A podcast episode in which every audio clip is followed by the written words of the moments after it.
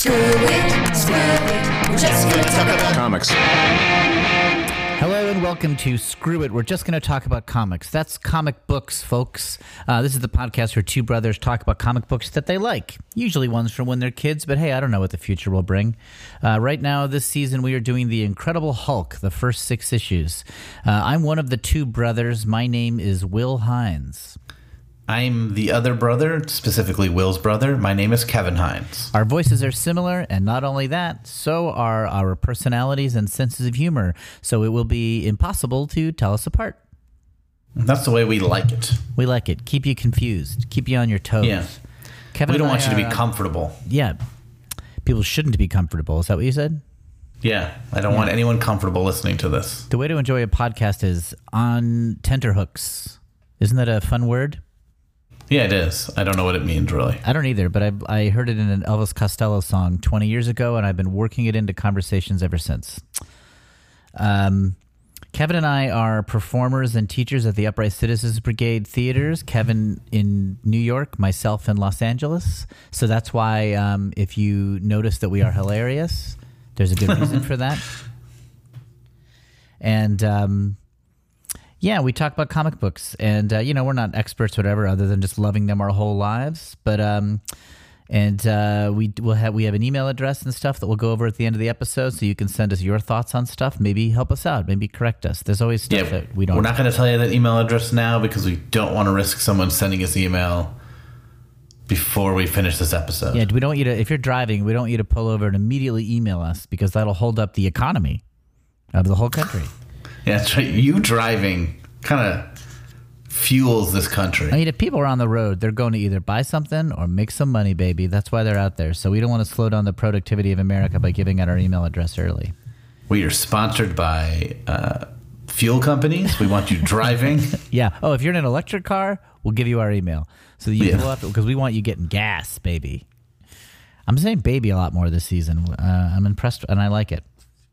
Okay, all right. I'm glad you like it. Today we're doing issue 1 of The Incredible Hulk, co-written by Stan Lee and Jack Kirby. The dialogue and editing is done by Stan Lee, and the art and plot is done by Jack Kirby. I'm excited, Kevin. I can't wait. I love this issue.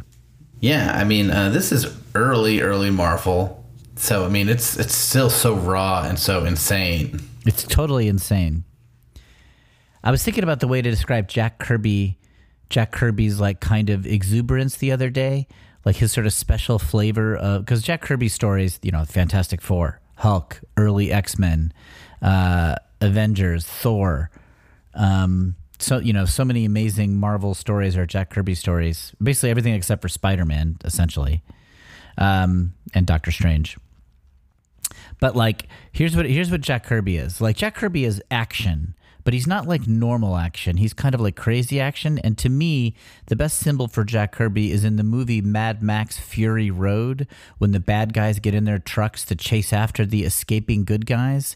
And on the front of one of their trucks, they just have a guy playing electric guitar that shoots flames. Do you remember that in the movie, Kevin? Yeah, I love it.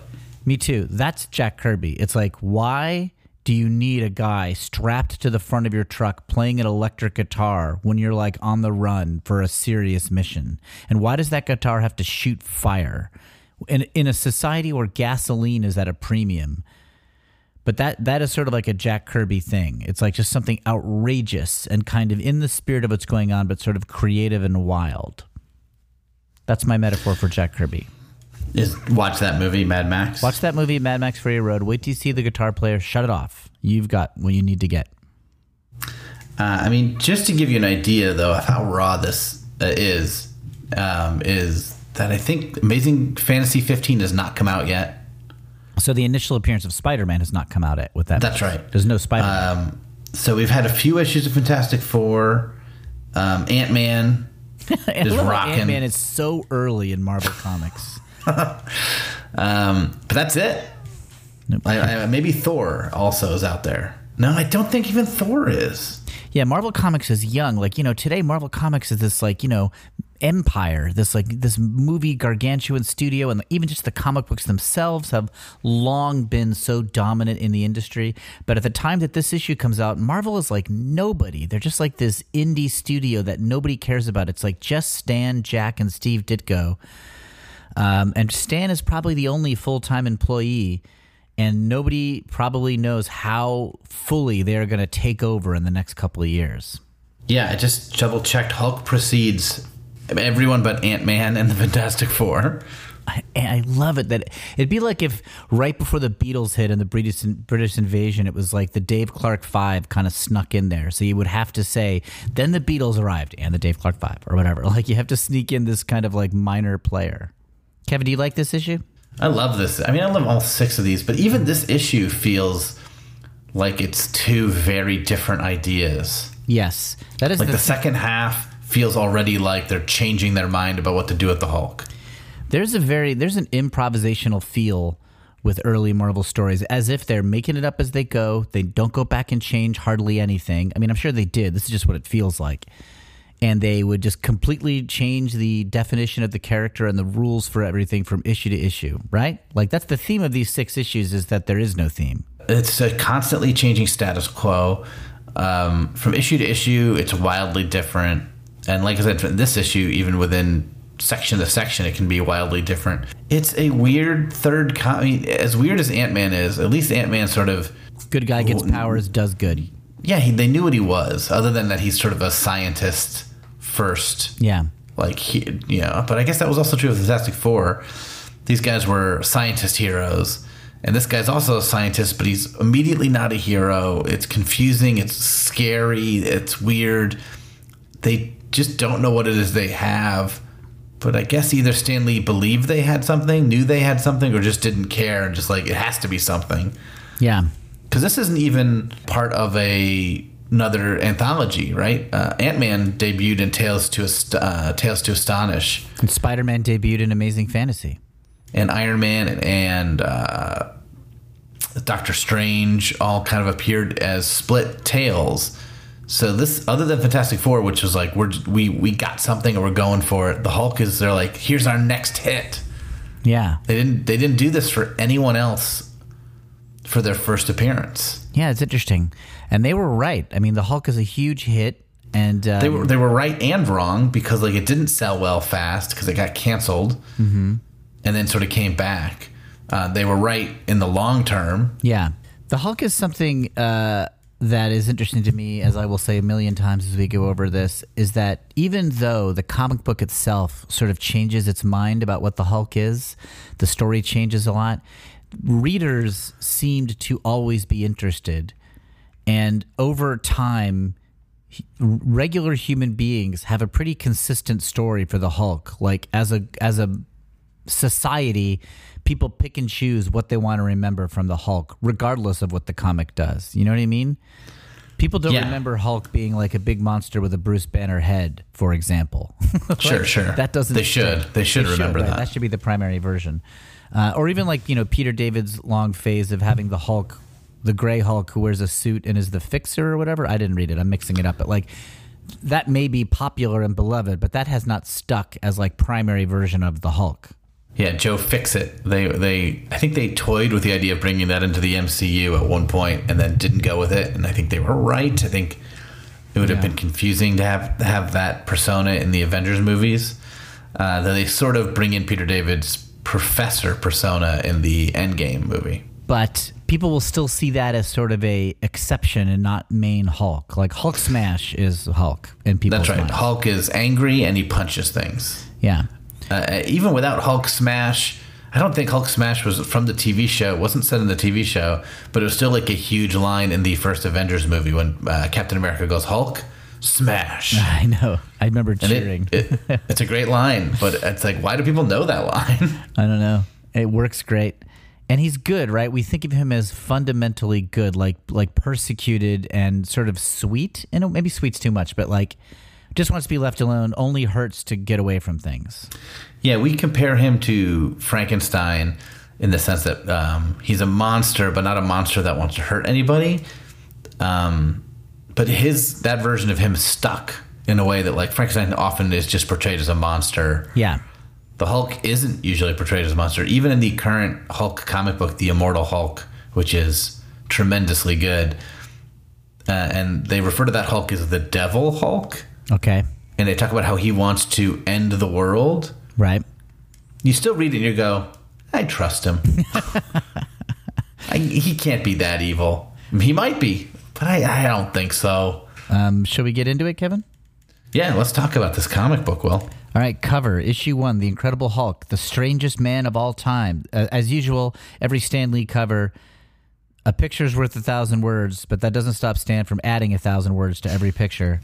Yeah. And so we have the unnecessary explanation. We have three different... like subtitles. The strangest man of all time, exclamation point, exclamation point. Fantasy as you like it, exclamation point. Is he man or monster, or is he both? With a picture of Banner transforming into a big gray Hulk. That's right. And in the background, you see military guys and rockets being shot off. This cover is iconic. Oh, yeah. This is a big one. This is one that you see... homaged and spoofed and brought back constantly. Yep. It is up there with Amazing Fantasy 15 and Fantastic Four 1 and even Superman 1, I would say, is like very famous covers. And it's good, man. I mean, I love it. I'm excited to open it up. And even the Hulk here has sad eyes. I don't know, how much of this was deliberate or how much of it just came out this way. But Kirby's Hulk is kind of got like a hangdog sort of sweet look. Yeah, he's not screaming with anger. Yeah. Which would have been like an easy take to do with him. Yeah. Yeah, he's not like rampaging. No, he's a good guy. Let's get into it. Splash page. Yeah, not much to the splash page. It's almost like a poster. It's all white background, at least the reprint. We're looking at a reprint version. Or are you looking at the same version as me? I am. Great. We're looking at a reprint version. But so it's just like an all white background, just the Hulk title up above it, and the Hulk kind of standing there. Again, he's much less huge than like what people who see the movies are probably used to. He looks like Andre the Giant, sort of. Yeah, maybe not even quite. Like a big wrestler, sort of. Yeah, that's what he looks like. He does. He's he looks like he's probably 6'3", 6'5". Yeah, and built. The cover he looks more, but it's hard to know like with perspective and stuff. Yeah, the cover he looks bigger, but through this issue he doesn't seem to come off as huge. And then it's called Part 1, The Coming of the Hulk. This is also interesting because I don't know if you remember when we read the Fantastic Four comics, there'd be in the banners, The Hulk is coming, would be like written the gutters of one of the issues, probably like issue 2 or 3. They just keep talking about like, The Hulk is coming, The Hulk is coming. They really were trying to get people excited about this name. Yeah. Which had been used as a monster, one of Kirby's monsters before. Oh, I didn't know that. Yeah, there's like a white furry monster called the Hulk.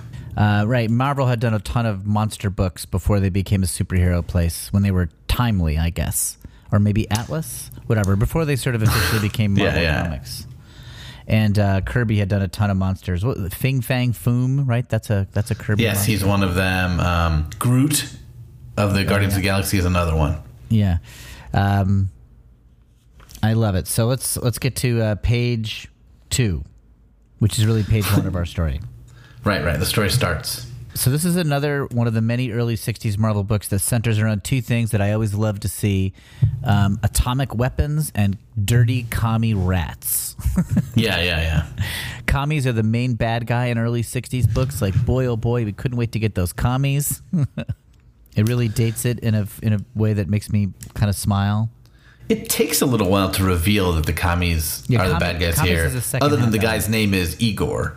Yeah, but I guess there was a lot of German scientists in the space program, so that would have just seemed like the way, Eastern European people in the space program doesn't necessarily stand out as an obvious bad guy. Although if you read a lot of Marvel comics, if they're from behind the Iron Curtain, they are bad, bad, bad.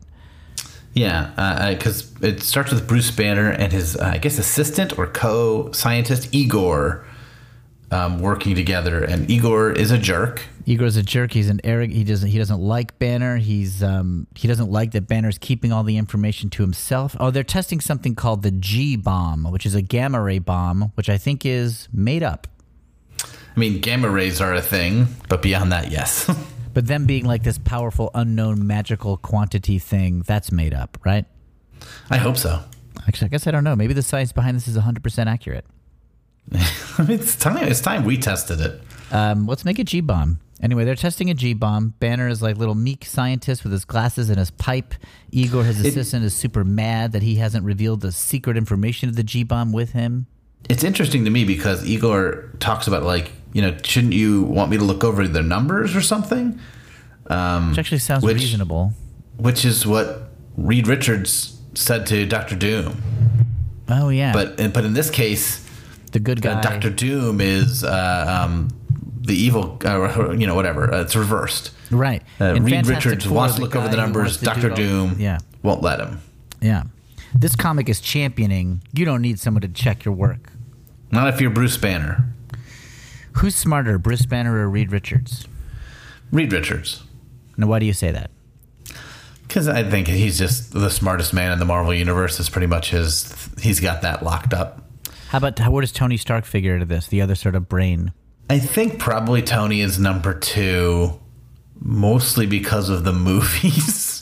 Just because he's become such a powerful character. Yeah, and I think because, it's weirdly because of what they need to be. Because Reed Richards is the leader of a team, he's constantly inventing and discovering and kind of can do all science. Mm-hmm. And then Tony Stark is sort of that to the Avengers. Right. Hank Pym also is like up there.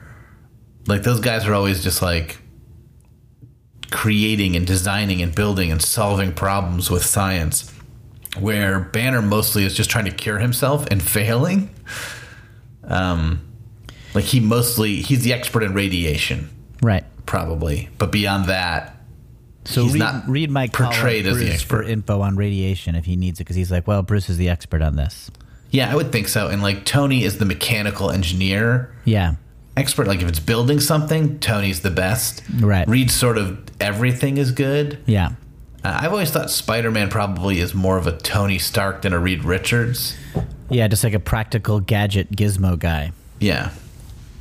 Interesting. Okay, so on this first page, we kind of get a lot of our main characters. We meet Bruce Banner. We see Igor, who's going to be the bad guy of this issue. Spoiler. We see General Thunderbolt Ross, who is an incredible character. He's amazing right away. He just is always impatient and screaming and hates physically weak people and hates Bruce Banner, and his daughter is engaged to him or dating him or something. Just interested in him. Okay, yeah. The fourth panel is Thunderbolt Ross bursting into the lab. Why the delay, Banner? What are you waiting for? Which, it's so crazy to rush blowing up a bomb. My men have been stationed here for weeks, wasting time because of your infernal delays. Are you going to test that blamed bomb or what? Blamed? Yeah, I don't know how that's pronounced. I think it's, I would say, I would always read it as blamed, but I'm not actually sure. I would read blamed because I think it's like comic book substitution for damned. Like they're trying not to curse. So they're doing one of those like comic book substitutions. So I always read it as blamed because but that's not a word. So, and blamed is a word. So I don't know. It should be 2 M's, I would think, but I really don't know. Panel 5 is incredible with it's so great. I love this. This is already my favorite panel. Thunderbolt Ross, mouth wide open, Igor glaring in the background, and Bruce fidgeting with his collar, Rodney Dangerfield style. And then I think the next panel's even better. Even better, yeah. It's Ross. Just Thunderbolt Ross, fist clenched, fury. He's so angry. Nothing has ever made him this angry before.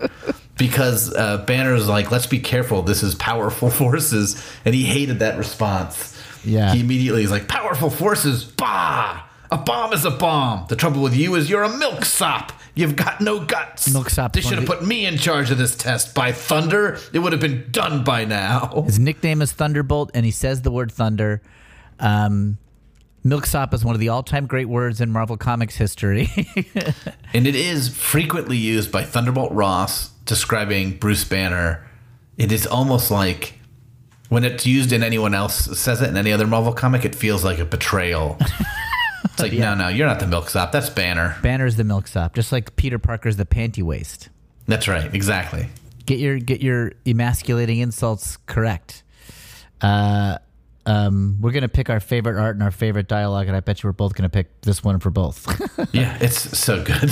Then we meet Betty Ross, who's the love interest. I guess at this point she just has a crush on Bruce, and his emotions, as with all men in the Marvel Universe, is unrevealed.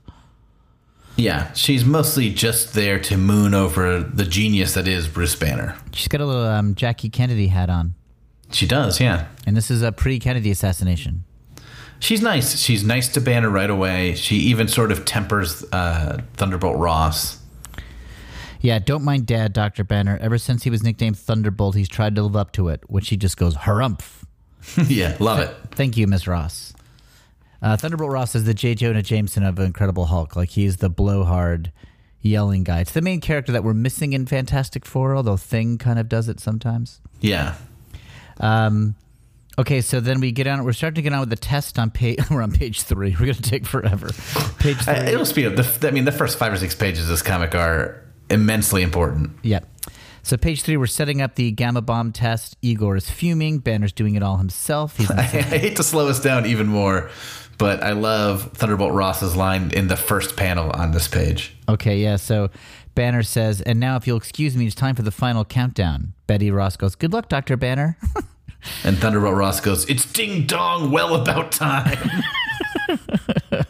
That's Hurry great. Up with your essentially a nuclear bomb test is what it essentially is. But there's a wrinkle, Kevin. There's somebody just driving out into the test site. Yeah, Banner gets his binoculars. He looks out of the little window of their stone bunker, and there's a kid in a jalopy. Jack Kirby loves his cool jalopies. That's right. Just cruising on into the desert.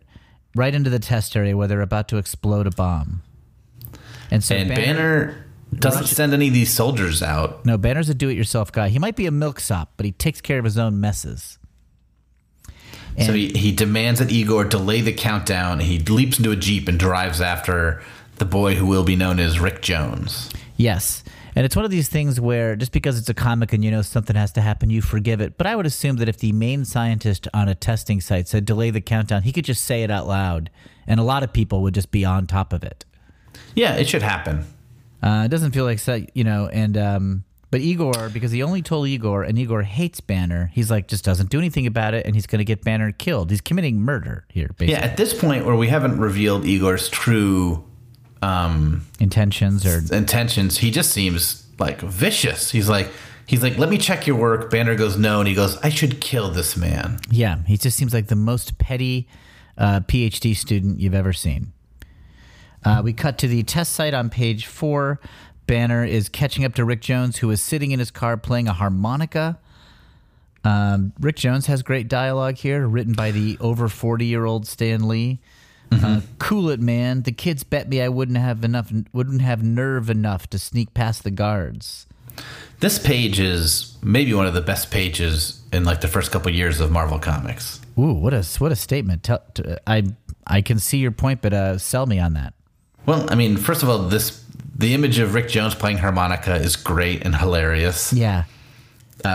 Banner dragging him forward on the second panel is great. Yeah, this is an action-packed page. The third panel is just the fire button and the countdown. It's all about stress and what's going to happen. And then the middle row here, the middle 3 panels of this 9-panel grid. I mean, this is one of the most famous stretches in Marvel Comics history, right? Yeah. So we have this 4th panel of Banner tossing Rick into a ditch and being blasted from behind by the gamma bomb. Then like 2 panels of just rays bathing him. The 6th panel is just Banner screaming in radiation. As a kid, I remember this so vividly. The caption above the 6th panel, "The world seems to stand still, trembling on the brink of infinity as his ear-splitting scream fills the air." And the next panel is sort of a match cut where he's no longer being bathed in rays, but he's still in the same screaming expression. And the caption says, "And he is still screaming hours later." I remember being so like struck by that description, like hours later. So he's been screaming nonstop for hours. It's intense. It's terrifying. It really got me as a kid. Like, there's times that I make fun of Stan Lee's crazy dialogue, although I always love it. But there's times that I'm like, he's a good writer. Like, that's a great turn of phrase, and it really hit me as a kid. Yeah, and Rick Jones is still there. In the last couple panels we see Rick Jones brought him to a doctor because Rick Jones is like, you saved me and you didn't need to. I like his cool kid persona in the ninth panel. You saved my dumb life. I figured it was the least I could do for you. You know, it's a funny thing. I'm an orphan. No one ever did anything for me before except you, a stranger. It's pretty fast characterization of Rick Jones. Yeah, we get a lot of information. We're 4 pages into this comic, but we know Thunderbolt Ross, we know Rick Jones, we know Bruce Banner. I remember we know them well. Also, as a kid, it seems like kind of hackneyed or tropey. But you say you're an orphan, no one ever cared for you. As like a 10-year-old, when I read this, I was like, I like this guy. I mean, I was into this book. Yeah, and Rick Jones is great. Rick Jones is often removed from the Hulk comics, and he's not in the movies, but he is a critical part of these first 6 issues. Kirby, I think, liked having a sidekick. Like, you know, Captain America had Bucky. This is kind of like Kirby's old-fashioned in a way. Like, even though Marvel Comics as a whole will modernize things, Spider-Man did a lot of the modernizing, and Kirby was more like the best of what had been, basically. You know, like, visually he was way ahead of his time, but in terms of storytelling, Kirby liked, you know, action, love interest, sidekick, good guy, bad guy. I mean, what else do they know at this point? This is, again, the third big hero they've created. I agree. Also, you need a supporting cast. Back then, supporting casts were everything. You needed to fill in the world around them. It's not a team book, so you can't have Banner alone, even though that's what the TV show is. So you need to have Thunderbolt Ross and Betty and Rick Jones. I just have to point out the insane thing that I also noticed as a kid, which is like, so Rick Jones gets thrown in a trench and he's 100% safe. Yes. And Banner is 3 feet above him on the surface, and he gets turned into the Incredible Hulk. That's right. All right. That's science, Will. That's science. All right. Like, there's no radiation poisoning at all for Rick Jones, and Banner is turned into a scientific phenomenon. Okay. That's right. If a bomb goes off, just like get behind a rock or something. This is a good testament to duck and cover. Yeah. The what is that from? The Incredibles? Oh, I mean, it's from the real world, isn't it? I mean, oh yeah, but I remember it from Iron Giant. I mean, but it pre-existed the Iron Giant in our schools that our parents attended. No. All right, fair enough. I know you're right. I know. Page 5 is another great page. Yes. They're keeping Banner in quarantine because they're freaked out that he was exposed to the full force of a G-bomb. And Rick Jones is in there too because he was also exposed. They have a Geiger counter that's clicking, and it starts going nuts. And then we get the first transformation into the Hulk. Yeah, it wasn't really clicking much until nightfall, and then it goes wild. And Banner turns into a gray behemoth who is taller than Banner, but maybe by a foot. Not like the enormous transformation that it will be in the future, but he's still a different body. Yes, and it also has a different personality. Yeah, it's also not crazy. He's big enough, but he's not so big that it's not crazy that the clothes fit him. They're ripped, but they fit. Right. Get out of my way, insect, and he knocks Rick Jones aside. Yeah. We quickly will realize that he doesn't know he's Bruce Banner. He doesn't know who he is, really, or where he came from. He's like a separate creature, really. Yes. He wants to know why he's locked in here, and he just easily punches through the big stone wall. This is on page 6. Yeah, like it was cardboard, according to Rick Jones. Like it was cardboard. There's a bunch of army men outside who are like, who the heck is this? And he's just annoyed. More little men. He wrecks the Jeep and tosses them aside. And then I think, just to step back for a second, if you put me in a cell made of cardboard, I think I would even struggle longer than the Hulk struggled here. Even cardboard would hold you up. I mean, I think I'd get through it eventually. But like when I'm like ripping into like an Amazon box or whatever, sometimes it takes me a bit, especially if I'm opening it at the seams, but like if I'm trying to like tear it in half. If I was in a room-sized Amazon box, I mean, I would look for scissors. I wouldn't just go at it with my hands. I think I could get through. I could definitely get it wet and that would help me. But I don't think I could just push it down. If Hulk got a bucket of water first. He wrecks a Jeep and sends some soldiers flying. And then he walks off into the desert night, and Rick Jones chases after him because he, I think, feels loyal to helping out whatever just happened to Banner. Yeah, and that's the end of the first chapter. Great first chapter. Yeah. Because, again, Marvel is still in this sort of anthology zone where they're just sort of doing these 6 to 8 page short stories. I know the books are 22 pages, but there's like 15 chapters in that in this short time. You go through a lot of story in an early Marvel Comics thing. So now we have the Hulk. Early 80s, Claremont X-Men, you could have 22 pages of Kitty Pryde just wondering if she should tell Colossus she has a crush on him. But in a Jack Kirby 22 pages, that's enough time for like Germany to reunite and like the moon to become part of Des Moines or something.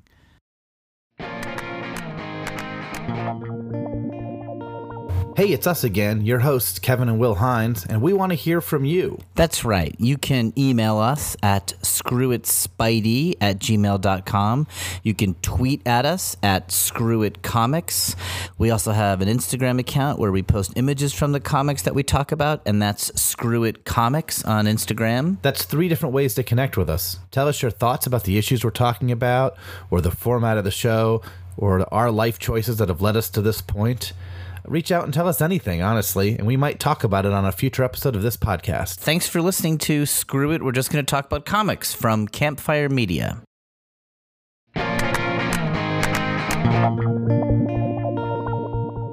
All right, part 2, The Hulk Strikes. Yes. It starts with the Hulk sort of crouched behind a boulder wall. The army searches for something? I guess they know about the Hulk. Oh, because he wrecked the Jeep. So searching for the guy who like attacked that Jeep full of men, which would be terrifying, I guess. I'm on their side. They're out in the middle of the desert. Who is this guy or this creature? We have the caption on page 7, like a silent dreadnought. The hulking thing that was once Bruce Banner crouches in the shadows as the pursuing troops rush by. I mean, this would be a good comic book cover, this splash page. Yeah, it would be. And it also has the word dreadnought, which Stan Lee loves using. It's like the 3rd instance that I can remember, maybe 4th, of dreadnought. And it's where I learned the word dreadnought, and thank you, Stan Lee. And I actually don't know what it means, but I like it. It means sex symbol. Oh, really? I've been using it very wrong. Page 8, so this is the search for the Hulk. The army men... are sort of confused and looking for him. But meanwhile in the woods, Hulk and Rick Jones are just wandering away. Actually, speaking of sex symbol, and that 4th panel on this page, page 8, it's pretty handsome. Hulk? Yeah. Yeah, Hulk's dreamy. Kirby can't draw anybody who doesn't look like he likes cheekbones. He likes the squareness of good cheekbones, so... I mean, he's got a little bit of a big brow, but other than that, he looks just like a handsome, gray-skinned man. Now, even though he's not Banner, it's confusing whether he's Banner or not, because here he wants to get home, and he means his home as Banner. Yes. He's driven by sheer instinct, according to the captions. Yeah, he wants to get to the formula, the G-bomb formula. So this is somehow Banner's instinct in the Hulk. Whether or not they're the same person, I don't know. But they sneak quietly by some guards. They get to Banner's barracks. And Hulk was right. Inside, Igor is searching for the formula. That's right. This is on page 9. This is a pretty exciting panel. Yeah. Hulk just knew where he lived, too. So there is he has an aspect of Bruce. I don't think they really knew what was Hulk and how much of him was Banner for a long time, really until Len Wein... did some Hulk comics, and definitely by the time Peter David got his hands on him, that got more defined. Yeah, it's sometimes it's a foggy-minded Banner, sort of like Jekyll and Hyde. Sometimes it's like there's a different person. It's sort of whatever's convenient to the story. Yeah. They definitely share some knowledge. So Hulk is in the Banner home. Igor is sneaking around for the secret. He tries to shoot the Hulk. Hulk doesn't even feel it, and he grabs the gun and just crushes it. But he recoils a bit, which I always love. Like, he gets shot at, and he's scared for a second. So Igor wants to kill the Hulk. The Hulk notably doesn't try to kill Igor. He just crushes the gun, and he just throws Igor aside, right? Yeah, he tosses him aside, and that reveals the... top secret report on gamma ray bomb, which is taped to the bottom of a flask. Yep. That's another one of those things that weirdly stuck in my brain. Like the idea of a thing being taped to the bottom of a glass beaker seems like a weird hiding place. It worked, though. Igor didn't find it. Also, on page 10, while Hulk is sort of tossing Igor aside and securing the secret to the bomb, he sees a picture of Banner and he hates it. It's strange that Banner has a photo of himself. Yeah, you don't see a lot of people with framed, nice, glossy photos of themselves on their desks. But no, not really. Banner's not too often. One. Yeah. Guess it keeps him going. Yeah, and I mean, it helps in this situation. I guess if he was preparing for turning into a Hulk, it was a smart move. Hulk hates Banner. It's weak, soft. I hate it. Take it away. And Rick's like, this is you. This is who you just were. Really like 5 minutes ago. Yeah. And then page 11, Hulk swats Rick Jones again. Rick Jones takes some punches. Yeah, this is the second time Hulk has swatted Rick Jones aside. It's funny how much Hulk just swats people aside. Yeah. It's a pretty common move for him. Yeah, that's brutal. It must really hurt because, like, Rick Jones is, like... He's sideways. Yeah, he's just flying.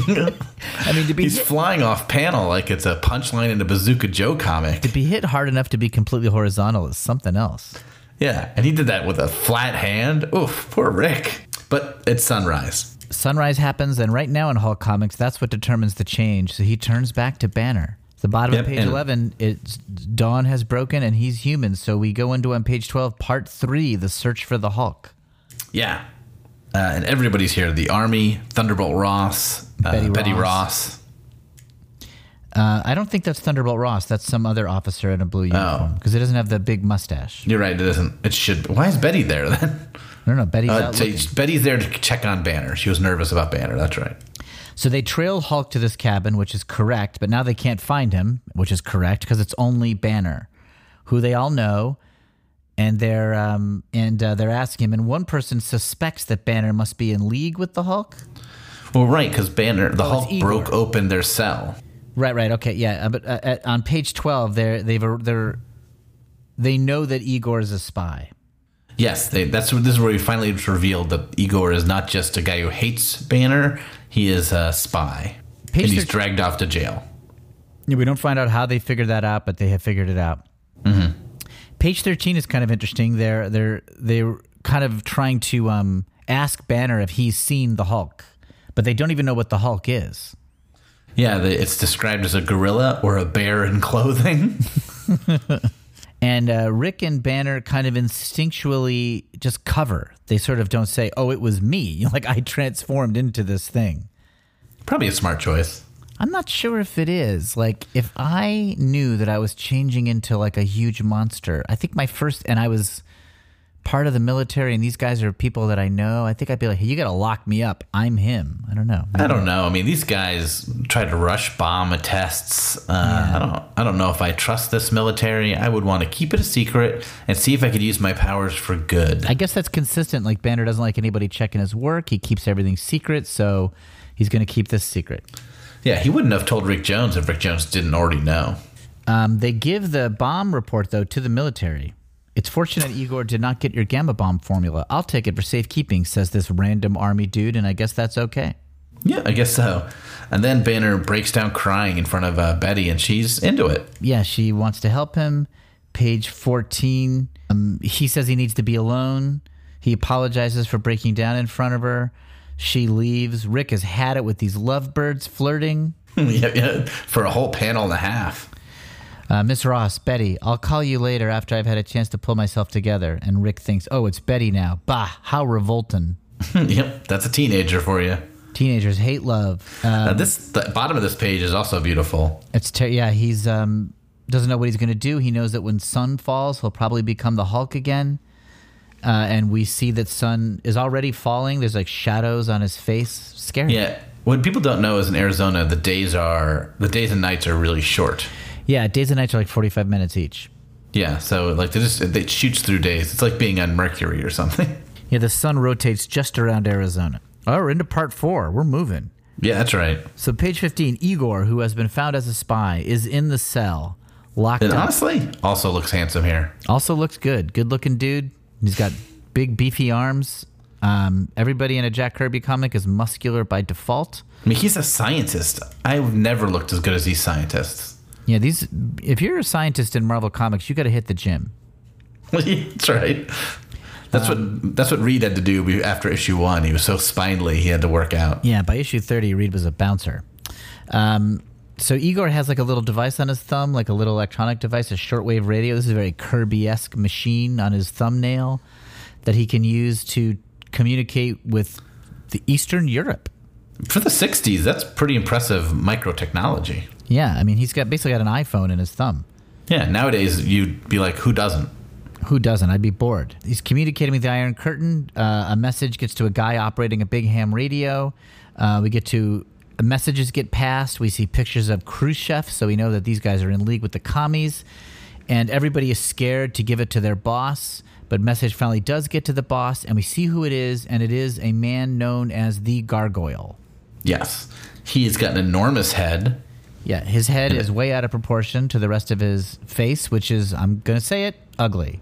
He's the first ugly character Kirby's drawn in this comic. He's got huge eyebrows sort of just working their way up his forehead, which is a mountain of a forehead. He's got short, stubby, broad fingers. He looks like a video game character. Everybody is scared of him, but he seems to be in charge here. He refers to some power he has. He's like, this Hulk seems to have power that almost matches mine. I'm not sure what that power is, even after having read this comic. Well, he's definitely super smart, and he's ugly. So he's got the power of negative charisma and good science knowledge. Okay, fair enough. We know that he's supernaturally affected. We will find out later. That's right. Okay, so he fires a missile from a sub. And why is that? Oh. He's in it. He's in it. Because he wants to go meet the Hulk. That's right. So within 6 panels on page 17, he goes from Eastern Europe somewhere, and he's transported way across the globe to be near where the Hulk is. Yeah, and it seems like Banner hasn't turned into the Hulk since we last saw him. So that took place in the 45-minute long day of Arizona. Jack Kirby's got no time for waiting. Things have to happen immediately. Yeah. So we cut to the army base. Rick and Bruce are just driving around. Mm-hmm. They summarize the story as if we haven't read the previous, 10 pages. That's right. They remind us of what's happened. I mean, Stan Lee and Jack assume they are writing for the most attention span deprived audience who need the plot resummarized every 6 pages. It's like, I understand summarizing the previous issue, or even the overall meta story, but this is issue 1. I'm caught up. You don't need to remind me that this is the guy who turns into the Hulk. Stan Lee was ahead of his time. He was writing it for a generation that was used to iPhones and Apple Watches that couldn't pay attention for a full 22 pages and would constantly need reminding. Bottom of page 17, Rick says to Bruce, "It's hard to believe, Doc, you're the most famous missile expert in the world. You're brainy and cultured and all that jazz. And yet," and then Bruce finishes his sentence, "and yet, due to forces unleashed by the gamma ray, I turn into a marauding, savage brood at nightfall." It's like, yeah, we saw. Yep. If you skimmed up to this panel, you're caught up. Yeah. Page 22, he changes into the Hulk. Yeah, they shouldn't have been driving at sunset. And because he was driving, he crashes into a thing. The Hulk emerges. He's colored green here in my reprint, but I feel like that's a mistake. In this issue, he was gray. Oh, in mine, I see gray still. Okay, I'm looking at the... I guess I'm not reading the same reprint as you. I'm reading Epic Collection. Yeah, they must have fixed it. He's still gray in the reprint I have. They kind of wrongly fixed it. They fixed it for the canonical color, but not for this issue's color. Yeah. All right, so he's the Hulk again. His clothes fit better. I guess maybe Bruce deliberately wore some baggier clothes. He seems less... I mean, he doesn't seem a foot taller than Rick now. He seems maybe half a foot taller, maybe still a full foot. Sorry, I can't do that. Why did Siri respond to me? Siri's involved. Siri has something to say about the Hulk. I don't even have Siri on. Something triggered her. That's weird. Yeah. Okay, anyway, so this is great. Also, this last 3 panels sort of feel like a Giffen comic book. How so? Just sort of the lines of Gargoyle in that final panel. Rick Jones clutching the Hulk. It feels like you see a little bit of where Giffen came from in there. Oh, interesting. I love Keith Giffen. Me too. So Gargoyle is conveniently very close to the Hulk. The Hulk and Rick Jones are wandering off into the desert, maybe to see Betty Ross. Hulk kind of remembers where Betty lives, so he's wandering off that way, but right behind him is the Gargoyle. That's right. We cut to the home life of the Rosses. Betty is mooning over Bruce Banner. I can't get Bruce Banner out of my mind. Somehow I feel he needs me. Yeah, she's just sort of leaning against the fireplace while General Ross is reading the newspaper, smoking a cigar. Looking grouchy. What is it, girl? You've seemed troubled all day. Oh, Dad, if only things were as simple as in your day when a cavalry charge or a squad of infantrymen could solve anything.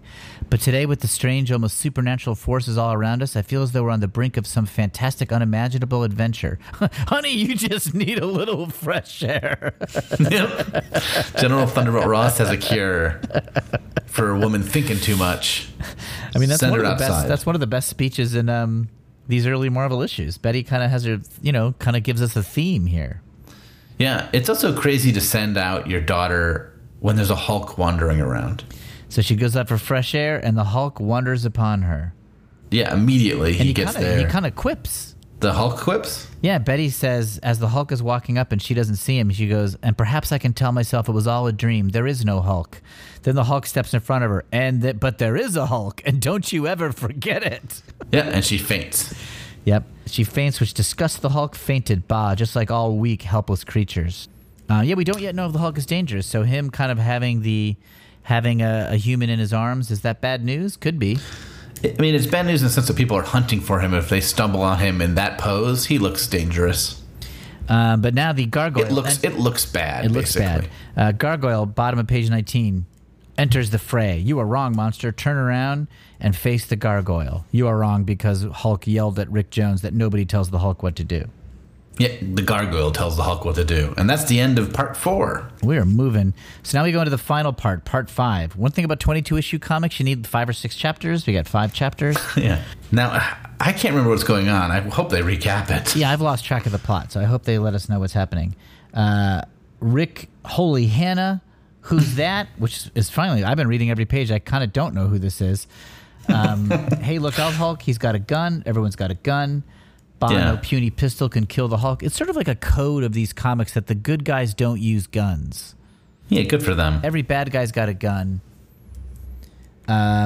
It's never explicitly said. Batman never used a gun. Right.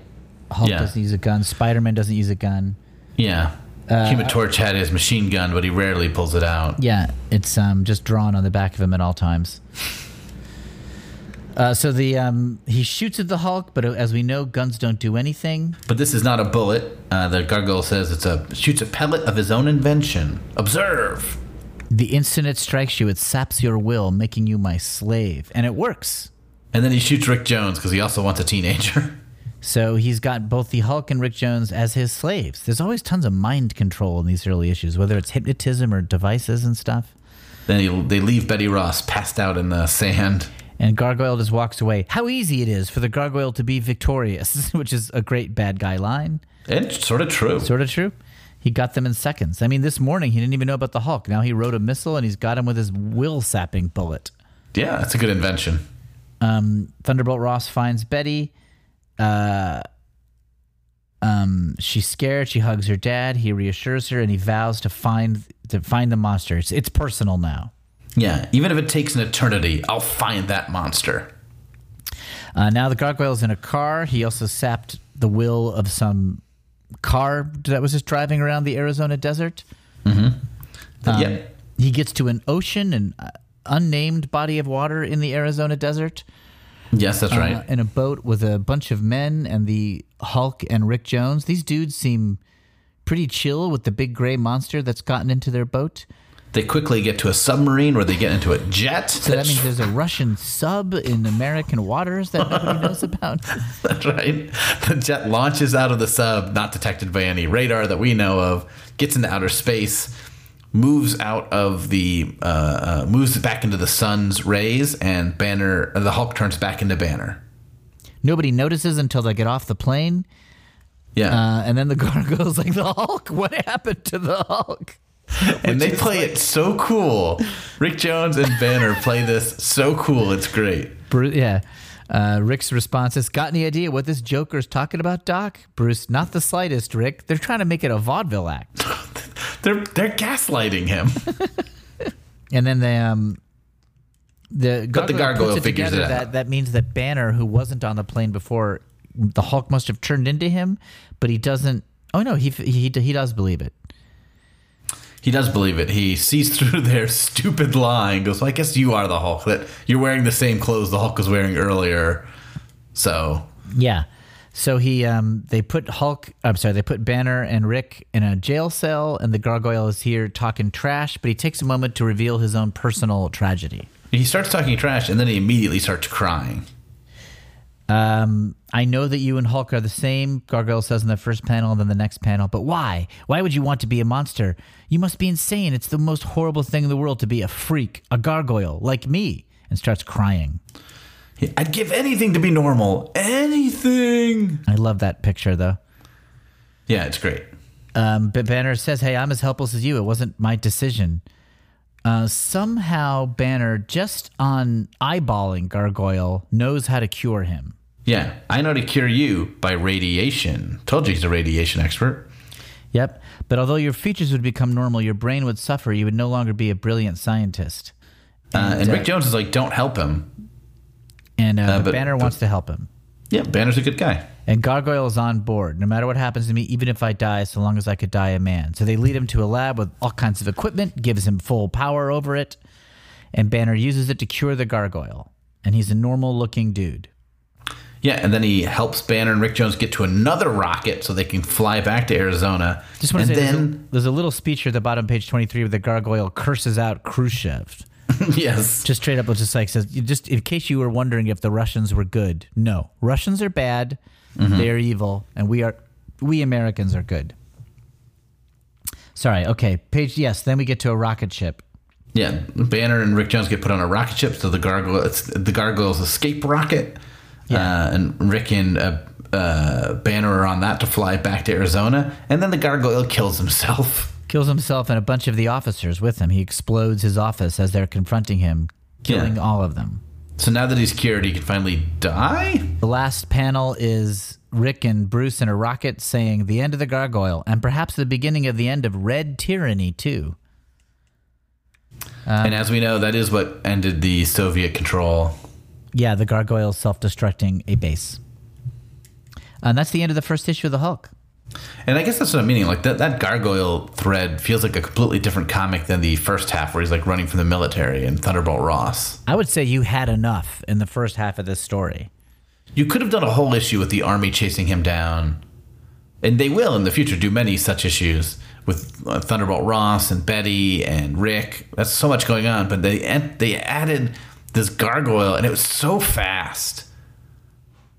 He discovers the Hulk, flies to Arizona, captures the Hulk, flies back, gets cured, kills himself, sends them back. I mean, Jack Kirby cannot spend 3 pages without introducing another character. Yeah, if Kirby saw Infinity War and Endgame, he'd be like, why wasn't this a short film? Yeah, why are you spending so long on this? This is a half hour of plot you got here. But it's really fun, though, isn't it? And the art is incredible. And the drawing is exciting. Great. I mean, I love this issue. And the Gargoyle's not necessary, but he looks rad. Like, you know, all Kirby characters just look so cool. Yeah, him sobbing and the anguished pain face are 2 great panels of him. Jack Kirby and Stan Lee, they are the manifestation of the exclamation point. Every Stan Lee dialogue has an exclamation point. Every Jack Kirby pose is drawn in extreme passion. This is an awesome debut. I'm surprised this comic wasn't as big a hit as Fantastic Four. I guess it just wasn't superhero-y enough. Yeah. I mean, I might like this better as an issue than the FF one. You know, just as like something to read. Yeah, the FF origin page is like the couple pages where they have their actual get their powers is really cool, but the rest of it is sort of nothing. Yeah, even like all the Mole Man stuff. Yeah, I don't know. But for whatever reason, it wasn't enough of a hit, I guess. I don't know. But I love this issue. Should we do our awards? Yes, we should. The one I said before is what I'm picking. My favorite my favorite dialogue is, powerful forces, bah. A bomb is a bomb. The trouble with you is you're a milksop. You've got no guts. Although a close second would be Betty Ross's speech about supernatural forces. It's the closest a Marvel character has ever come to being self-aware as to the significance of the whole Marvel Comics ascension. I mean, I told you what page is my favorite page in early Marvel Comics.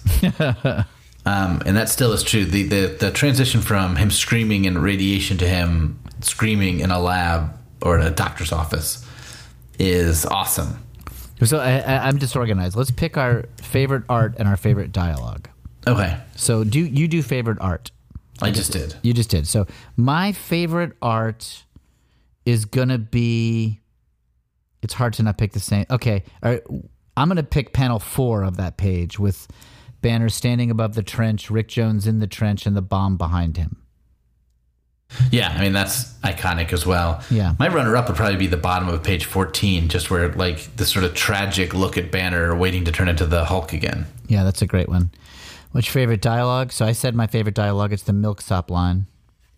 Yeah, I mean, that takes the cake for sure. Thunderbolt Ross is going to be an easy treasure trove of great lines of dialogue. Yeah. I'm gonna take the dumb line that I love from the next page. Then it's ding dong, well about time. It's pretty great. I like that. I love him saying blamed just before the panel you picked. Basically everything Thunderbolt Ross says, I love. Yep. I mean, I know we're not doing lowlights. I don't really think there are any lowlights. I mean, other than Betty Ross being nothing but somebody to moon over Bruce. Relative to the incredibly low bar that female characters have in early 60s Marvel Comics, Betty is still positioned to be an interesting character here. Like, she's a love interest. She's smart. It's a pretty short step from her to be a real character if you want, given this issue. Like, she's probably just as developed as Thunderbolt Ross, for example, or Rick Jones. So, like, but of course that won't happen. She will be relegated to her fainting female status pretty soon. Yeah, I just think this first issue is so solid. I mean, the next issue gets into the Toad Men. It gets silly almost right away. Yeah. But this first issue just works. Even the Gargoyle, which is such a huge left turn, if that was a whole second issue about it, I wouldn't have a problem with it. It just feels like it needs a little time to breathe. A little time to breathe, yeah. But his visual design is really cool. The cursed... loyal Soviet citizen who was experimented on and turned into a monster with abilities. That's a good story. Also, if you look at this like a pilot episode, it's smart of them to give you like a taste of the 2 different kinds of Hulk stories you can do. Yep, that's true. You're not quite sure what's going to hit. They're a monster comic factory right now. So to have a bunch of gargantuan creatures, which is what they did in Fantastic Four #1, makes sense. I don't know. I'm really excited. Yes. Do we have any mail to read? We do have one piece of mail. Okay. If you want to mail us, you should. Pull your car over. Here's how you can mail us. Our email address is screwitspidey@gmail, left over from our first season. But then our other Instagram handles are screwitcomics. Our Instagram is screwitcomics, and our Twitter is screwitcomics. That's right. Anyway, we got a piece of mail from Tim Murphy. He must have sent this after our previous episode, so our sort of general look at the Hulk. Yeah. And he has not emailed us in a while, and he apologizes, and so I hope you forgive him, Will. I do not. Okay, so fair enough, Tim. Will does not forgive you. I do. He wanted to talk a little bit about the Fantastic Four first. Last season was a monumental task covering all of the Kirby's Fantastic Four. I initially worried for your sanity and felt like it was a bit more than could be chewed, but you did an admirable job and got me interested in characters I had largely written off. Oh, thank you. He writes this thing that I really like in here. I think my favorite thing about Marvel's First Family was the craziness that Lee and Kirby brought to the art, storyline, and the overall exploration theme. So many new and crazy worlds and characters spawned from their imaginations. Microverses, negative zones, subterranean civilizations, underwater kingdoms, and insane cosmic beings. I like that. I like that just listing all the things that were in that comic. It's always fun. That's well said. He refers to his paragraphs as segments. His second segment is Hot Take Retraction. Okay. And in an earlier email to us, he said he preferred Ditko to Kirby. Yeah. And I didn't argue with him. Yeah, that's a totally reasonable thing to say. In fact, I think I agree. I agree, too. I think overall, and he certainly has aged better. But Tim here has changed his mind. Okay. I've had that feeling, too, though. There's been times in my life where Kirby's #1 for me. Yeah, especially when we're reading some of those FF issues, it's hard to not love everything about it. Yes. I appreciate both now and definitely give the edge to Kirby for the reasons I list above. And just the overall amount of material in comparison to Ditko's Spider-Man. Such an interesting exercise to compare the two in their approach to visual storytelling. When you mix in the unifying presence of Stan Lee, his impact on both is endlessly intriguing. Who is leading who? Did that interplay subtly shift over time or individual story arcs? The alchemy that takes place when you start stirring all those ingredients together is really special and unsurpassed, in my opinion. And I agree with all of that. I mean, these comics are so interesting because we don't really know fully what was going on. Nobody knows. Stan and Kirby and Lee couldn't tell you. And Ditko couldn't tell you really where things were coming from. That's right. And it changed. It must have changed from issue to issue, month to month, year to year. Yep. And then he talks about that he's excited about the Hulk run. I came to the character via the recent Immortal Hulk, which is awesome, he says. I agree. Yep. But felt like I was missing a bunch of key plot points as I had not read much prior. I went back and read the initial 6 issues and could not get enough. Went on to some of the Tales to Astonish. So he didn't read all the Tales to Astonish, which makes sense. It gets repetitive. Right. Then read a chunk of Peter David's long run, then some Planet Hulk and World War Hulk. He read a lot of good comics there, I'll tell you that, Will. Yeah, that sounds good. I am still perplexed, but I think that is part of the draw. So, I mean, that's the thing with the Hulk, as you were sort of alluding to at the top, and I think we talked about last week. It's these are all those things he just described are such different types of stories. Yes. Anyway, he's excited about the new season. Great. Thank you, Tim. That's our one email. So if you want to talk about the Hulk, talk about this issue, talk about Thunderbolt Ross, email us, screwitspidey@gmail.com. And I think that's it, right, Kev?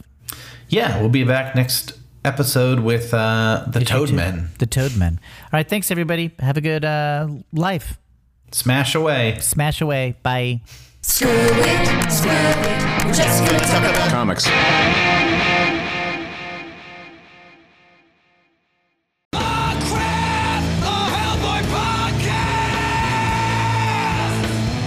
I'm Kate Thompson. And I'm Mark David Christensen. And together we host Ah Crap, a Hellboy podcast. The show dedicated to the half-demon hero brought forth by writer-artist Mike Mignola and published by Dark Horse Comics. Each week we discuss everything Hellboy. Plus his expanded universe with the BPRD, Abe Sapien, Lobster Johnson, and many more. That's Ah Crap, a Hellboy podcast on Campfire Media or wherever you get your podcasts.